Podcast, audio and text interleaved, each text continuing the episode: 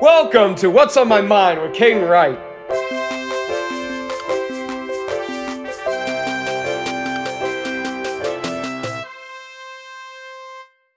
Hey, what's on my mind, fam? Today I want to give some final thoughts on motivation and then we will wrap up the series. Thanks for sticking it out with me.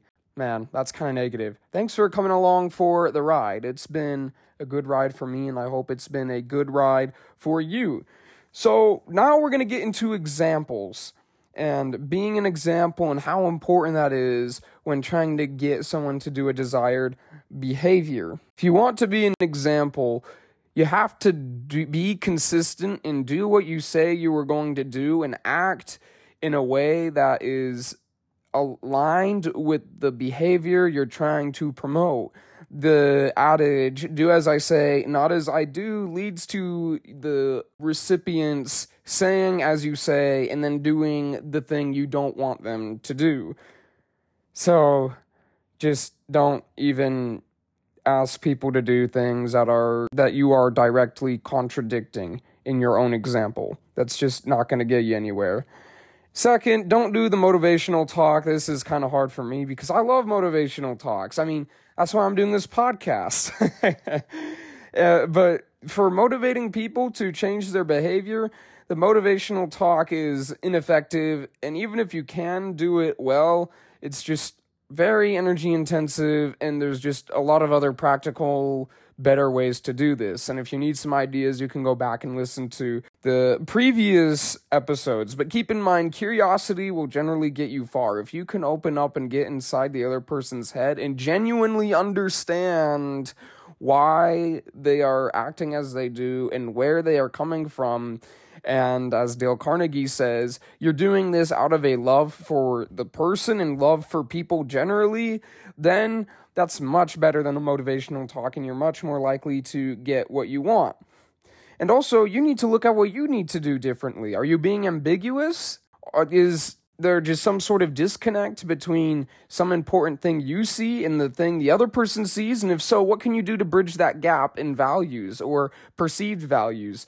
Or maybe just importance? What can you do to really get this desired behavior to fit better with the other person? Now, obviously, this isn't always possible, but it's always something to consider. It's definitely something you should consider before just giving a motivational talk. No one cares what you have to say. The people that you're trying to motivate don't care. They want what they want in their life, and they aren't really going to be interested in listening to some authority figure who's not on the ground, or at least they perceive as not being on the ground with them. Give them this advice and tell them what to do and it just it's just not helpful. You got to listen. You have to listen. Don't do the motivational talk. Listen instead. And then the second to last thing, we're getting towards the end here. So compete against yourself and others. When doing motivational tasks, there are certain tasks where you can pit people against each other and have them duke it out and compete and it can be fun and have an atmosphere of camaraderie and help everyone have a good time and help you get what you want by getting the desired behavior. And there's a lot of different ways to set up competitions. I'm not going to get into that here. Generally, I would advise leaning on having the self against self competition as opposed to the self against others competition. But there are times when framing a desired behavior in a way that's the self motivated or the self competing against another person is helpful to inspire the person you want to uh, get to do this behavior. For instance, I work at a bike shop, as I've said before, and the manager one day he's like, "Hey, come look at this." And what he showed me is there's this list of employees and what you can do is you can click on the employees and you can find out how much money they've brought into the bike shop and you can see when they did it who they sold this thing to uh, how big the sale was how much money they've brought in total how much profit they've brought in total how much profit per hour they bring in total stuff like that and anyways he was showing how much he'd brought in and i was seeing how much i'd brought in no wait he was showing how much he had brought in i was seeing how much I had brought into the bike shop. And it's not like there's any bonuses for or commissions for selling things. Not that's given out by the bike shop personally in any meaningful way. I'm getting my $10 an hour whether I sell 100 things or whether I sell zero things. So, on the surface, you might think, okay, there's no financial incentive to go out and sell things, but there is an emotional motivation. You want to be the guy who's bringing in the money for the shop. You want to be the, the breadwinner of the shop, so to speak. You want to be bringing in a lot of money. You want to be trying to make more than others. It's just kind of like a, not in like a bad way, like you don't want to drag others down, but you do want to boost yourself up and do what you can to help get more sales in your name, just as a matter of personal pride. That's an example of competition. And it wasn't even like an explicit competition either. It was just something kind of implicit and just the way the data was, were, sorry, the data were framed. And it's just kind of remarkable. Anyways, now the last one is don't forget minor successes. Human behavior is difficult to change and just just trust me on this. I'm sure you've experienced it before, but human behavior is very difficult to change. There's a lot of variables that go into it, and you're probably going to have to accept a very low bar of success for trying to get people to change their behaviors, especially when it requires a paradigm shift of the person's self.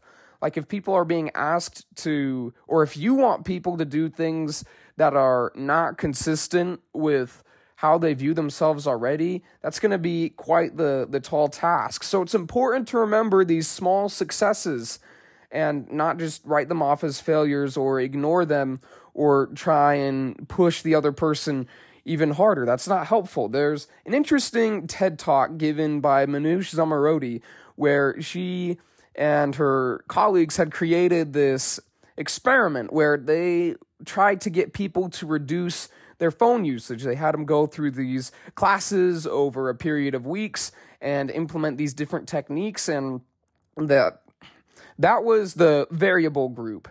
The control group just had their normal phone habits and no intervention. And people were using their phones quite a bit, anywhere from 2 to eight, nine hours a day. And guess how much that after the intervention, people reduced their phone usage on average? Seven minutes. And we're talking people are using their phones three, four, five, six, seven, eight, even nine hours a day, and they reduced it by seven minutes. And at first, uh, Zomorodi was disappointed. She's like, seven minutes? Like, seriously? That's not that much. And then one of her colleagues was like, no, no, no, no. It's actually really hard to change human behavior like this, like any human behavior. And this is quite an achievement to get people to use their phones seven minutes less a day. And another thing you'll find out if you go back and listen to previous episodes or you stay along with me, I'm going to make an emphasis on environment and people's surroundings and how that impacts their decision making because that's one of the most reliable ways to change behavior is by changing the environment. And that's kind of an undercurrent under this whole series here is you want to change the environment around the person in these different ways. But it's a trick though. You also have to let the other person have their autonomy, else they're not gonna if people feel like they're being forced into something, they're not going to do it. But also this environment stuff can be personally applicable to you. If you've got habits you're trying to create, create a habit that is fertile ground for growing the habit you're trying to reap. So yeah, that that's all. Don't forget the minor successes. Give praise. Give praise to minor successes be proud of them because they're on the right track. They could always be going the other direction, you know? Hopefully, all that helps you motivate people. And man, I hope you had as much fun listening as I did recording these episodes. These are these are really fun ones to do.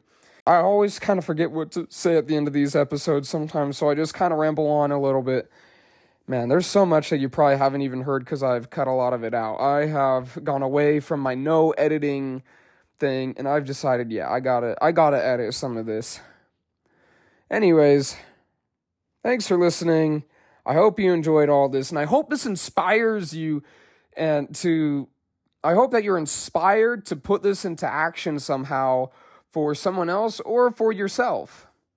That's all I've got for y'all today. Thanks for joining me on the third motivational tip of the day episode with Caden Wright. And yeah, I love y'all. And as always, like I always end this show, goggles out. Thanks for joining me on today's journey. If you enjoyed this episode, today would be a great day to subscribe or share it with a friend. Again, it would be great if you could subscribe or share it with a friend. It means a lot. If you have any episode ideas, you can hit me up at 385 306 9516. Until next time.